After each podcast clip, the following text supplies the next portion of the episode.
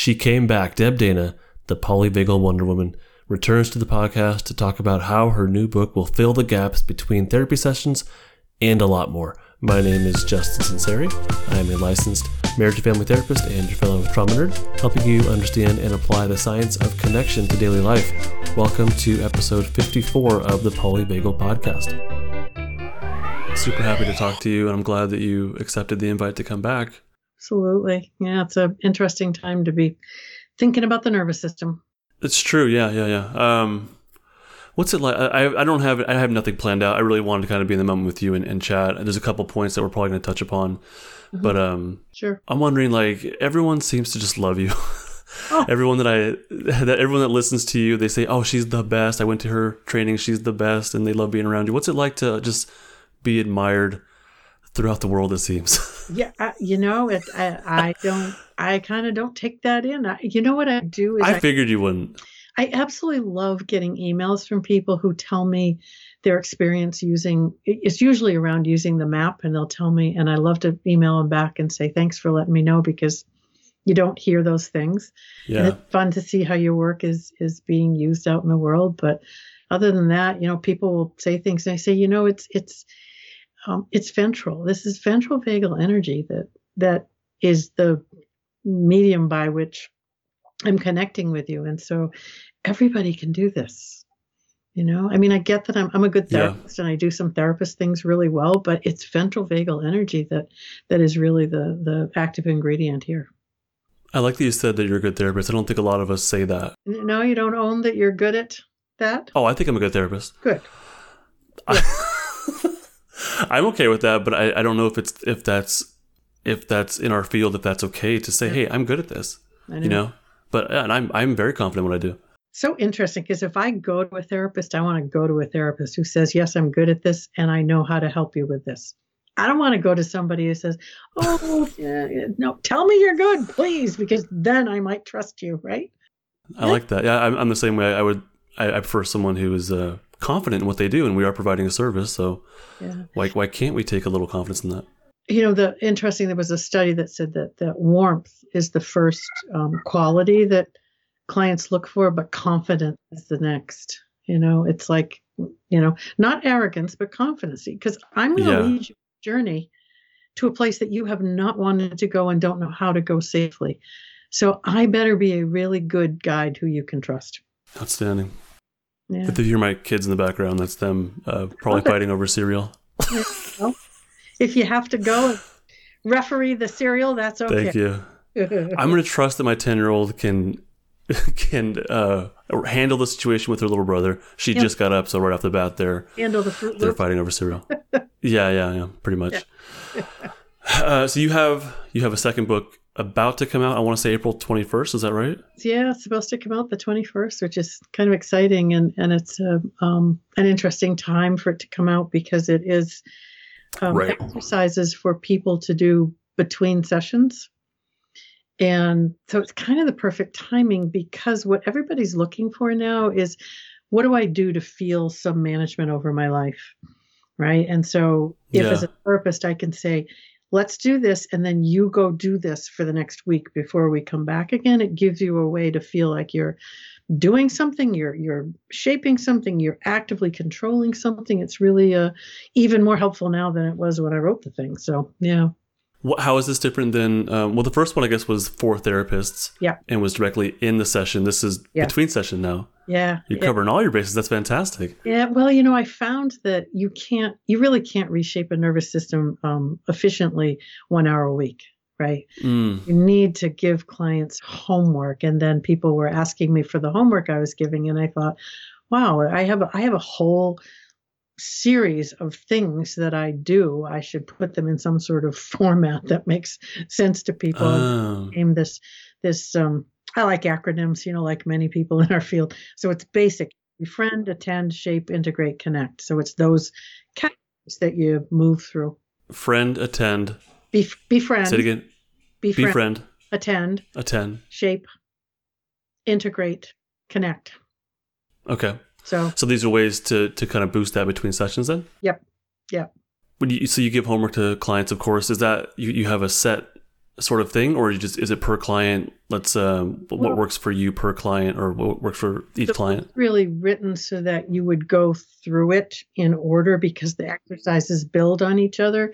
Oh, but I've also found that you know I have a client who's in a certain place in their recovery, you know, shaping process, and oh, that exercise would work great. So you can take them out of order when when the client presents with oh this would be perfect for that client and then the the is that as you go through all of the exercises that clients will um, pick the ones that that really resonate for them and begin to create a, um, a, a, a set of practices that they then return to over and over and over because they're not one and done kind of kind of things. So not just the one hour therapy session. Right. How how much do you think i know people are going to wonder like well how, well how much? How much is homework? How much am I, am I supposed to do this every day? So is is there um thoughts there on like how much? Yeah, it's a great question because it's it's the perfect polyvagal question, right? Because you know, you and I are going to practice this little thing in session and then I'm going to say, "So, if you were going to use this between now and the time you come back, how would we like to do this? How often? You know, what time of day? What do you think?" And and you know, being the really the compliant client who wants to get it right, you're going to say, "I'm going to do it every yeah. twice a day." And I'm going to say, oh, okay, so your brain just answered that question. And now let's ask your nervous system. So I'm going to say to you, I'm going to do it every day, twice a day. And how does your nervous system respond to that statement? And your nervous system is going to go, no, right? Probably. And so we're going to have a conversation with the nervous system instead of the brain saying, so what feels like it would be reasonable and doable for your nervous system? And some, you know, clients often start at oh every day and they end up with twice a week. Great, perfect. Because the goal of this is to have the nervous system buy in and say, this is what I can do. Perfect, perfect. So it's it's about having some success, right? Absolutely. So I, I want to. I'm gonna go check with my kids real quick. But I want what I want to know is that what's the line between let's have success, but also let's challenge ourselves and maybe take it a step further than might be super comfortable. Do you mind if I come back real quick? I I will hold that thought. Thank you. hey guys, I love you tremendously. Can you Please keep it down. Jay, you have to stop screaming at me, buddy. Thank you. Love you. Bye bye. Love you. love you too. All right.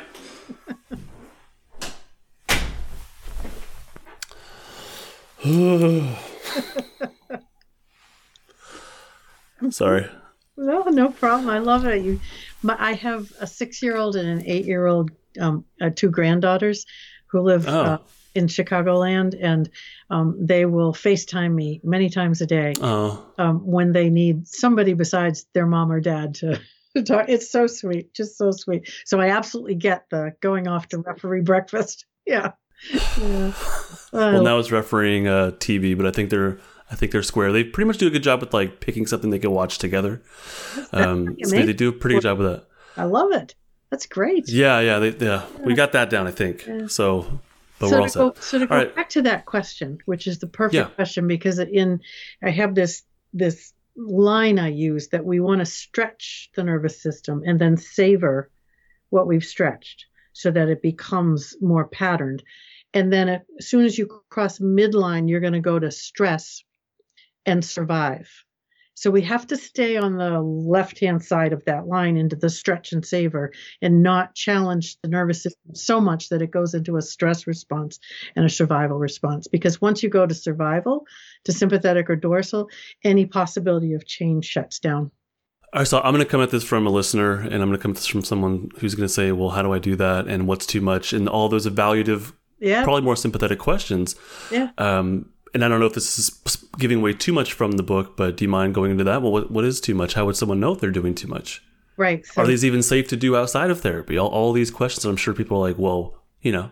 So, so, and again, the, all of these exercises or anything we're doing when it comes to the nervous system nowadays is based on the premise that that um, you and I, or my client and I, have mapped their nervous system so that my client has an idea of how their three states work and can understand, oh, I, am really anchored in ventral right now, or oh, I'm losing my anchor and I'm falling into sympathetic or dorsal. So you really can't do any of these things safely or efficiently effectively until we start from that place of so how is your nervous system wired and how do we track where you are and, and what's happening so that's kind of the, the foundational piece there has to be some level of like understanding mm-hmm. Mm-hmm. and uh, just the, the, map just sort of what that looks like and what that feels like uh, before launching into it for me I, I always do that first personal profile map that's that's from the first book with every client and i've been you know doing that with many many people um, recently in this time we're in because if you don't know your nervous system in, in a basic way you're you're going to feel lost you're, you're not going to understand why you're one minute you know thinking i have to get out of here and i can't if i have to teach math one more time to my kids i'm going to you know strangle myself or you know, you go to the bedroom and, and just stay under the covers and don't get out of your pajamas for four days, you know, and you aren't going to understand that in any way except some story that your brain is going to give you. Um, so if we can have a basic understanding of the nervous system, then we don't just get that brain cognitive narrative. We get the the biology of what's going on, and then we can do something to shift our biology rather than getting stuck in the story. Like we won't just focus on the actual thoughts or the stories, mm-hmm. but we can focus on mm-hmm. more of the whole experience of what we're going through. Right, right. And then once we know if I'm in sympathetic and I'm flooded with that mobilizing fight flight energy, then you know there there's a general pattern to follow to do something with that. You do some kind of organized movement. Organized being the key word there, not just movement, because fight flight's going to yeah. the chaotic you know, movement, an organized movement, go for a walk, dance, sing out loud, something, right? And again, yeah. what I'm asking people to do nowadays, and it, you know, is interesting to to think about anytime, but especially now because we're getting all of these suggestions in our inbox and through social media about how to survive, what to do, right? Right. And, and right. some of right. them work for me and some of them absolutely don't work. And so my my job nowadays is to discern out of all of these suggestions which are the ones that my nervous system either says yes to or maybe. And so the three categories are yes, no, maybe. And if I look at this, say it's a breathing experience because there have been a lot of those coming into my inbox recently. And if I look at that and I and I think about it, I think about doing it, my nervous system goes no. It does not go on my menu. If my nervous system says yes, absolutely it's on the menu. If it says maybe, it goes in another part of the menu where I might try it out, right? And I really am encouraging people to create an actual menu. This is my menu of mm. you know pathways to regulation. And I'm putting everything on it from these amazing suggestions that my nervous system says yes or maybe to. Not that the person who's sending me it said, because as soon as we take somebody else's suggestion and make it a protocol for ourselves, we're no longer listening to our nervous system people well people ask like what do i do and i'm like i don't know you so i don't know i, I don't i feel like it's irresponsible to say oh yeah just do this sort of breathing right. or take a cold shower right. or go for a run like I, I, have no idea what responds to you and that's been coming up a lot yeah. and especially the interviews that i'm doing with others is the importance of the present moment and mindfully doing these things mm-hmm. do you agree that and it sounds like you're kind of saying that, that it's not just movement mm-hmm. but it's in the present moment movement is that accurate to say for you as well Yes. And the question would be in this moment, in this place where I'm, what I'm feeling right now, what will help me move towards ventral or what would help me really stay in ventral? And again, you're you're asking your own nervous system and some days for me um, i might want to um, go stand on my deck and look out into the backyard and other days that has no appeal to my nervous system at all right? So it's it's it's an ongoing conversation with my nervous system, and and when we're working with clients or other people in our in our lives, it's an ongoing conversation with another nervous system. It's not a, a, set. Here's what you do. It's a well. Let's let's think. You know, if somebody asks you the question, "What do I do?" You say, "Well, let me give you a few choices and see how your nervous system responds because that'll give us a clue." All that requires that you're in the present moment though doesn't it to sort of look inward and to notice and i guess having the map and having some level of education but also practice with this but you have to kind of look inward and say that what does feel right in this moment like what does feel like my system wants to do or not do. Yeah, and and the in the moment's tough because as soon as we get right into sympathetic or dorsal, we're no longer in the moment. We're we're we're in a we're in a fear and anxiety, or we're in a disappearing. So again, what we need to do is to be to pre-plan for this, to be proactive. So when you are feeling a bit, oh, I think I'm okay, you know, for the next 10 minutes, that's the time to begin to make your menu because then it's done and you put it somewhere where you know where it is so that when you feel your system beginning to take you away from that, you just have to go look at this piece of paper that you've already created your menu.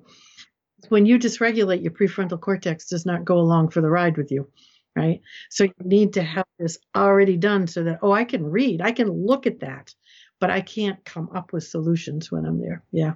I love that you went there because um, people wait for the crisis to do these grounding skills, but I'm like, no, these are just we're practicing being in the present moment. Do this before the crisis, right? When there's not, you know, mm-hmm. when it's not quote unquote too late. I don't think I don't know if it's too late, but it's you know it's a lot less difficult.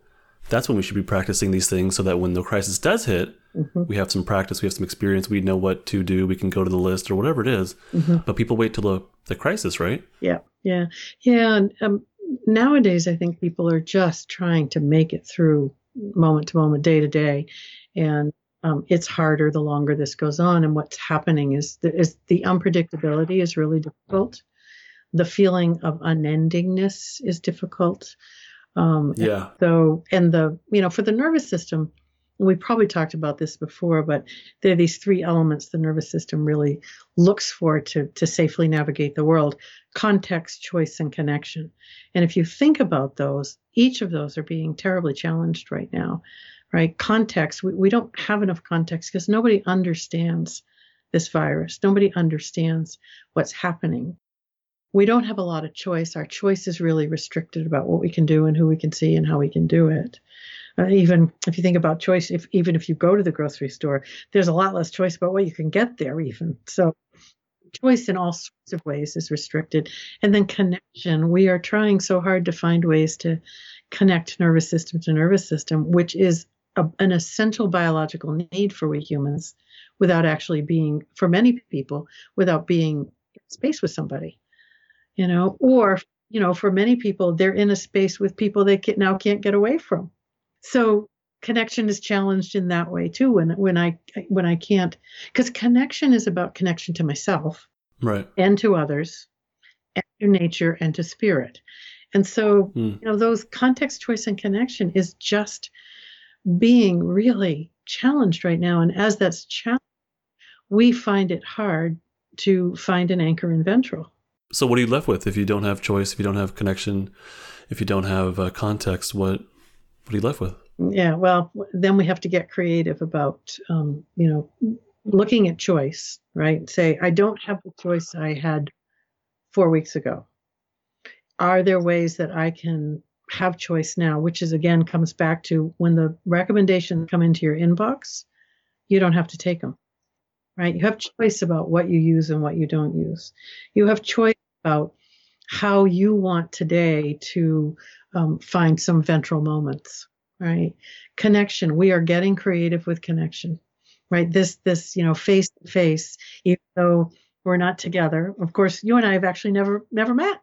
We've only met this way. So right. Us, this is like, I feel there with you, you know, and I loved it. I had to go and, and rescue your kids from the cereal war or whatever. It was like, this is human, right? We're, we're, we're here together. It's it's lovely finding ways to do this you know and you look at the ways people are being creative about standing outside on their balconies and you know talking across the street or we are creative human beings. Find a way. Well I'm, I'm assuming people who go to the gym daily they, they probably have to get pretty darn creative about how they you know get connected with others but also how they physically move around. Yes. Um, I, I would i would assume yeah and this just the digital medium has become i think a lot more important Yes. Yeah. And probably feeds into that creativity. And it's and it's interesting because I've always thought that that um, remote connection, digital connection, um, has its place, right? I've always thought that for some of us, this is a much safer way of connecting than being know, in a room together face to face. You know, for some clients, this is an easier way to go deeper because it, it feels a little bit safer. So, you know, we're going to get creative about how we use this. And I think some of this may stay with us when we even come back to be able to. I wonder. I really wonder if there will be, and this is a global thing. So there's an opportunity for an entire generation. I know. Collectively to come out of this and I don't know, have some different viewpoints or understandings or how maybe even reconnect with each other in a much deeper way or more safe way, more appreciative way. I don't know. There's really like an opportunity here amongst all the chaos. I, I, agree. I think there's a huge opportunity right now. And I, I loved what you just said in, in a more, you know, appreciative way. I, I think, you know, as things are so restricted, we do become more appreciating of um, certain small things and certain ways of being together that we, you know, aren't feeling now. And hopefully we'll go back to doing them in, in I know. Yeah, deeper ways. Yeah. I, I so miss being with my coworkers, but not mm-hmm. before when I was at work. I would go to great lengths to avoid them because I, I do that very well. I would not. I would bring my own lunch with ice packs in it, so I didn't have to go to the refrigerator to interact with people. Ah. But now I'm like, oh, I wish I could have the opportunity to avoid people at work all over again because now I'm just stuck at home. You know, I, I really the, those interactions I appreciate so much more now. And you're getting to know your um, what I call social engagement scale. That some of us are very much in the I need I need to be with people all the time, and others of us are more in the I like a lot of solitude, and I also need to be with people. And we all are on that continuum somewhere. And for people for whom, you know, maybe like you and, and like me, solitude is is more nourishing, and so I don't need to be around people so much. this is an easier time for me for people whose system, social engagement system, really needs lots of connection with people, this is a much more difficult time. So, again, we're seeing the nervous system in its different ways of still being in social engagement, but in different ways. Yeah, I feel like I've um, I've had my alone time. I'm good now. I'm ready to go socialize, and I got the same three people day in day out who I love to death, but but you know the importance of friendship and being with people is yeah it's definitely yeah. I I know for me I appreciate it a lot more. So you'll take that back with you when we all head out oh, yeah. world again. Yeah. Absolutely. And it's I want to ask you a question. This is, I'm sorry, go ahead. I was just going to say before we move on, I was, it's interesting yeah. to think how might we hang on to this? Right. Uh, because you said, yes, I'm definitely taking this with me. And then the invitation is to figure out how are you going to remember this a year from now? Right. Because we humans just kind of go back to whatever. So it would be interesting to think about a way to, to really you know mark what the what the new knowings are for each of us and take have a record of those to take with us. I know for me like right now i'm talking to another adult. This is the best thing for me right now. Um, when i go to the store those brief moments where i'm going to go in and grab whatever we need i'm highly aware that i'm able to smile at people and receive their eye contact and just those simple little moments. Mm-hmm. and it's it's balanced out by the fact that we're all keeping our distance and right. you know you, you, there's a you can see this concentrated effort to stay away from people. Yeah. Yeah. Where before we didn't we all invaded each other's space and which was annoying. But now there's this there's this feeling this danger cue of like oh back off back off and everyone's covering their face. And so there's all that but i can see people's eyes. I can see them squint. I can hear yeah. their voice. Yeah. And i know when i go out i soak that in like a sponge. Yes yeah, yeah.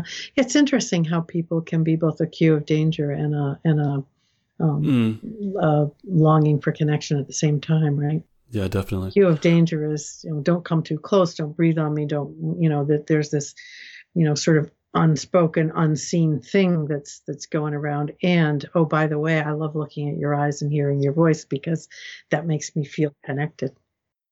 I want to take a hard right turn here. Mm-hmm. Um, there's a topic that came up on my podcast that was fun but controversial. Mm. And it's the idea of introversion and extroversion mm. or ambiversion, which is the mix, I guess, and how that might relate to the polyvagal theory. This really stimulated people's thoughts, and they a lot of people reached out to me nice. about because uh, I, I was making I was wondering I wasn't making a firm argument, but I was wondering with introverts could there possibly be a, a little bit of shutdown or a little bit of dorsal activity there not a full on dissociative shutdown, but could that be underlying introversion? And then same thing with uh, people who are more extroverts. Could there be some sympathetic, but also ventral activity there that's driving them. So I'm wondering, like, Yeah. could that stuff be underneath these other labels that we use? Yeah. You know, Yeah. It's such fun to think about, isn't it? Think the, that's yeah, that's it. Yeah, through the biology of the nervous system. right. So, I have a couple thoughts, and, and one really is around that social engagement scale that we just just talked about, which is actually a an exercise in the new book because um, when many for many clients when they are in a group of people and aren't actively engaging with that group in the beginning they think oh i must be in dorsal because i'm not connecting right. so the social engagement skill is was built as a way for people to really get a sense of where am I? Am I just enjoy? So it's a scale that you name your two ends. So Is that in, that's in book two? Is the social engagement style mm. scale? Okay. so on one end you would name what you know you're highly social. So for me, I, I might say actively engaged in communicating. And then the other end of my social engagement scale is I'm quietly reflecting. It's all within my ventral vagal safe social engagement, but they're very, it's a continuum. And then I mark the points between. So actively engaging, communicating, and then I go, at some point, I go to enjoying observing. I go to, you know, active listening. I go to quiet reflecting, but it's all, I'm present fully and, and there. So Right. that's the first piece is to really understand your own um, system and how you move along that all the time. So, and then within that, I think some people, as we said, are more um, shaped to be more on the social, active, engaging, communicating end, and other people on the more solitude, reflecting, quiet Right. end Right. you could then, you know, um, extrovert, introvert, you can use any labels you want there. Right. Um, I just, I really think it's, and if, again, if we think about the vagal brake that I think we talked about before, as the vagal brake releases a bit, I have more sympathetic energy in my. So I'm more this, which again could be named extrovert. As my vagal brake re-engages and I'm more calm, could be more introvert. It's just interesting to think of the labels that people could put on and why I created this engagement scale was because I wanted people to understand that there are many flavors of being in social engagement. There's these categories that people latch onto as if it defines them, like, oh, I am that introvert. Period. But um, but polyvagal theory is well, what's what's underneath that? And I've been spending the past handful of weeks on my podcast looking at DSM criteria for a number of diagnoses and and wondering about what uh, polyvagal implications there are to borderline personality disorder and ADHD, and I've- hit a whole bunch of them. Sure. Yeah. But it's not just the name, it's not just the behavior or the category, but there's autonomic stuff happening underneath all that.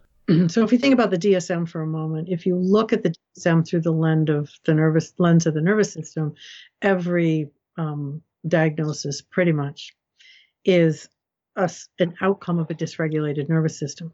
It's just Right. it's regulated in a, in a certain way, right? So you know, I would you know I'd be in favor of let's let's not use DSM diagnosis. Right. Let's just look at in what particular ways is your nervous system dysregulating and when does it dysregulate in these ways because that's really what what I want to know. A, a DSM label does not help me work with your nervous system, right? So, you know, that's what Yeah. that's where I go with that. And then, you know, extrovert introvert is is a is a binary thing and or whatever that in between was, I don't know. Ambivert. That's I think it's more newer, but yeah, ambivert.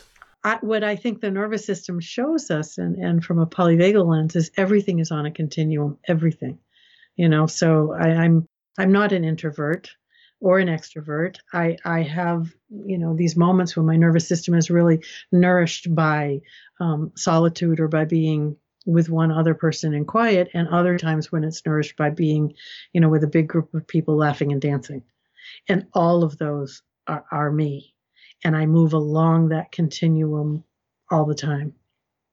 So for me, it's Yeah, more helpful to think of continuum than it is to think of category. absolutely. One what I've noticed with the DSM categories, just breaking them down, is that it could what's underneath those categories, what's underneath those s- symptoms, because it's really a, a behavioral thing on, in the DSM. Yeah. What's underneath those? There could be different paths. That could be a freeze thing. It could be a shutdown thing. It could be a sympathetic thing, and, and just look Absolutely. however it looks on the outside, but internally that person we don't know. So the, the DSM doesn't only go so far, obviously. Right. No, the DSM doesn't look at doesn't look at that, and you know, for, through a polyvagal lens, um, when I'm getting to know a, a, client, getting to know their nervous system, you know, part of it is what happened to you, but the more important part is how did your nervous system respond to what happened to you. So, and and you know, the DSM is giving you some outcomes of response to events, but it's not asking the important questions about so how is that shaped inside and and yeah. I think Dr. Porges actually he said that about the ACEs um, questionnaire also is that it's based on events, right, right, and not on yeah. responses. And ACE is a is a wonderful, brilliant um, yeah. survey, and we have great data from it. And need a part two. The part two needs to ask that question because I could have one ACE and have a very compromised, dysregulated nervous system. Or you could have three and have a regulated nervous system.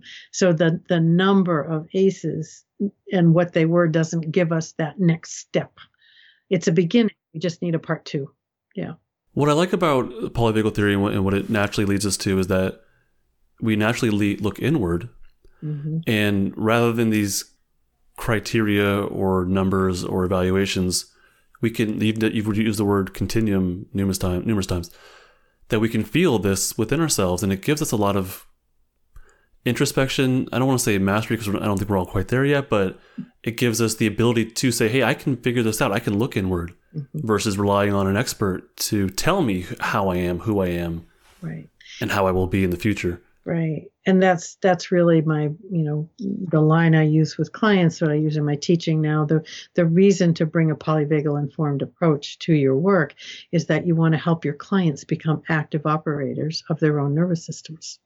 That's our job is them understand and have some ability to to navigate their states um, with some sense of ease and, and grace because when a client comes to you, they bring a presenting problem, right? Um, but that presenting problem is really not what I want to work with. I want to work with the nervous system. And then once we get some regulation, we can look at that presenting problem and it's going to look different, feel different. The client's going to have a lot more, you know, thoughts about what they want to do with it. It's going to have changed because the nervous system um, is supporting um, a different way of moving through the world. I have nothing to add to that. that pretty much wraps it up, right? That that that thought. What are you hoping that people get um, from book two? Um, I'm hoping that it will become more of a, um, or it polyvagal theory, or this way of being connected to the nervous system will become more of a, a everyday experience rather than a thing you do for an hour in therapy. You know, that really that would make me smile to think of people around the world who are finding their own polyvagal informed practices to help them navigate the day, right? Seems like you're very invested in, in people um, learning about themselves and not relying on, and of course, therapy has its place, but it seems like you know, not relying on the expert or, or another has its place. And what I really want is my clients to be able to understand the nervous system and have skills to come back from sympathetic or dorsal dysregulation come back what I call home to ventral because we all leave our home and ventral many times a day. I want people to have the skills to come back and then also to know when an experience is so intense or so extreme that they want to go to a therapist to have some help with that. Because therapy really is an important um, addition to the ability to navigate my nervous system and operate my nervous system. There are some things that I, I need your expert um, help with that I can't do on my own, that I really need to come to you for your um, support when I'm doing it.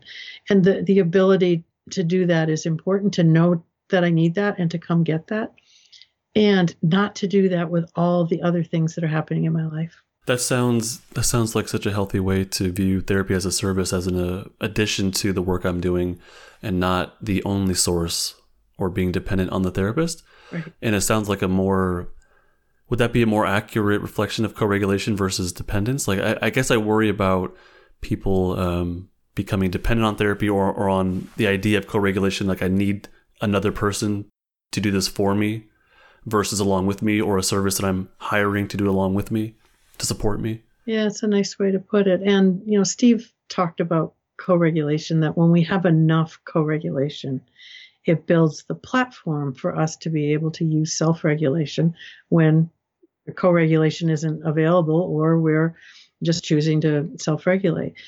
And I think we're really bumping into that right now in this current place that, that, um, you know, people are being asked to self regulate more than um, in the past. And um, it, it gets old after a while. You know, we I don't know how many weeks we're in now, but you know that we.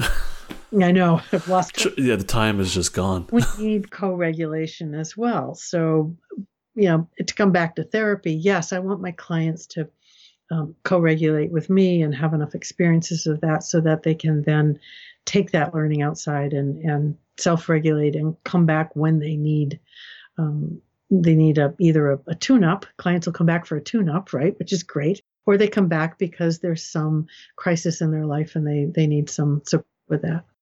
So it's more like doses of a co-regulator to well to for me to build my own self-regulation, right, or uh, for a tune-up toward that toward that end. Mm-hmm.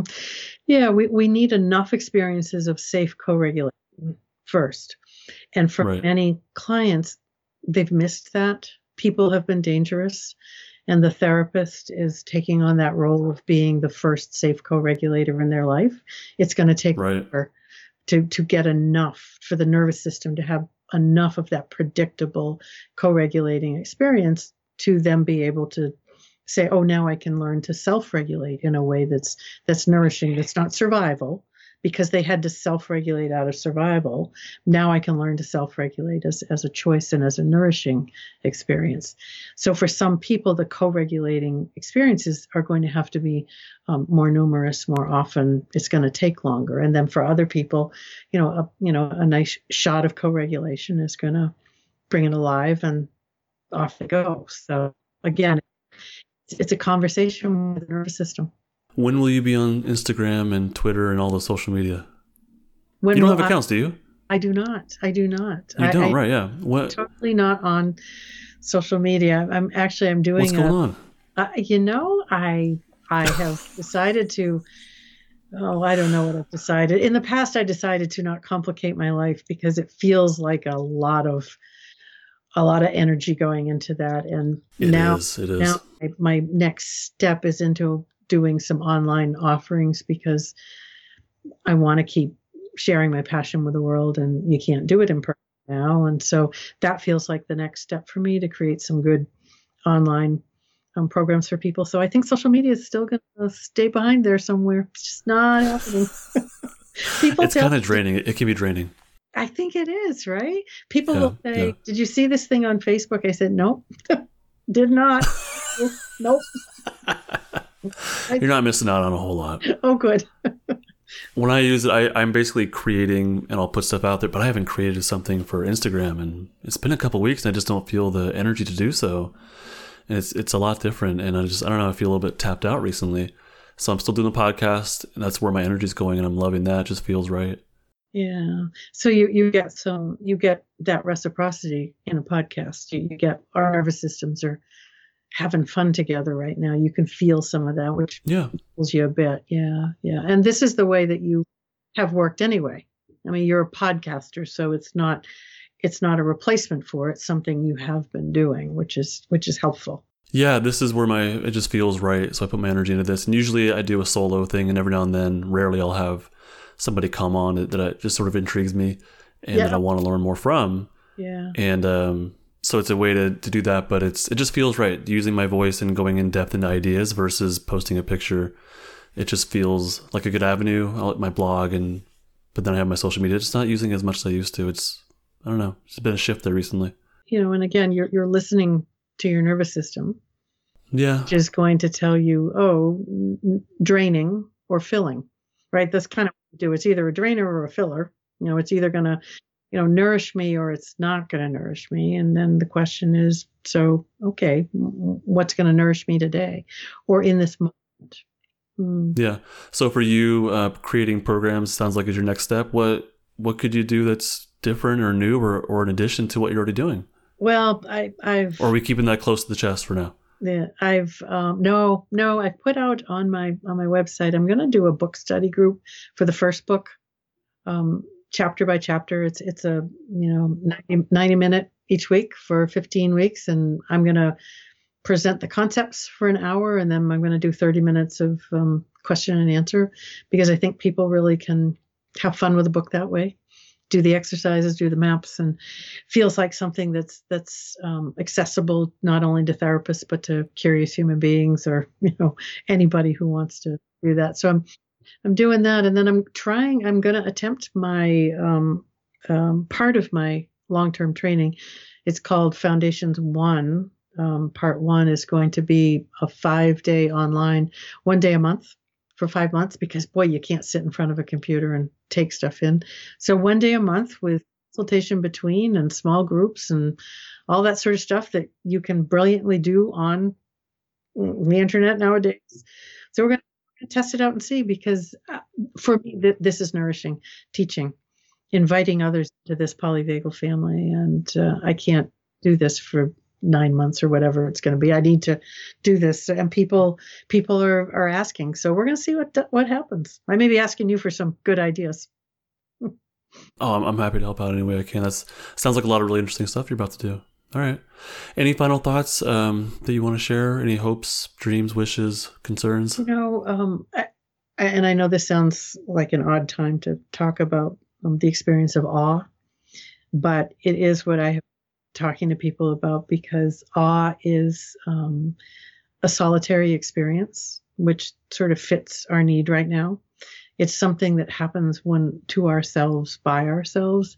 It then often um, invites us to want to share that with somebody else, but in its first form, it's an individual experience.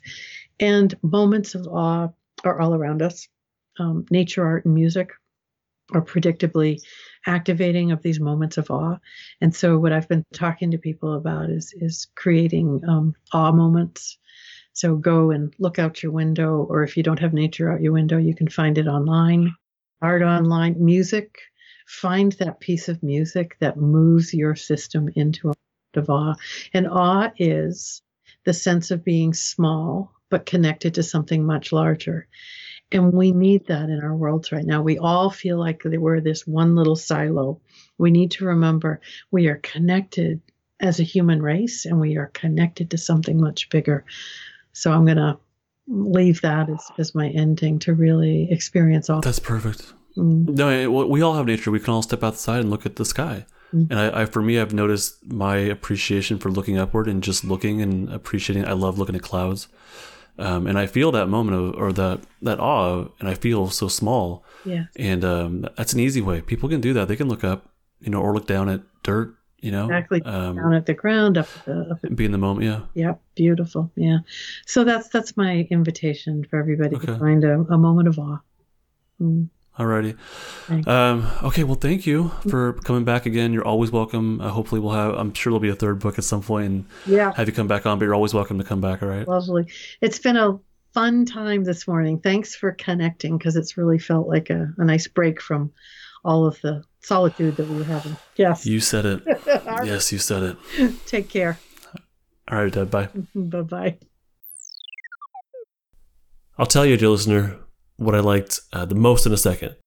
But I really, really want you to find Deb Dana on debdanalcsw.com. Easy to remember, but I also have a link in the description. And I really, really want you to reach out to her and let her know how much you appreciate her coming back on the Polyvagal podcast. Her second book is going to be amazing. Everyone loves the first one, therapists and non therapists. I haven't heard a single bad thing about it, so I know book two is going to be fantastic. There's a link down below in the description to pre order it before it releases on April 21st or to buy it after then. What I liked the most out of this is I don't know. I liked it all. She does such a great job of explaining the practical applications of the polyvagal theory. I'm like a, I know, a total fanboy. I know. And I know I'm not alone in that.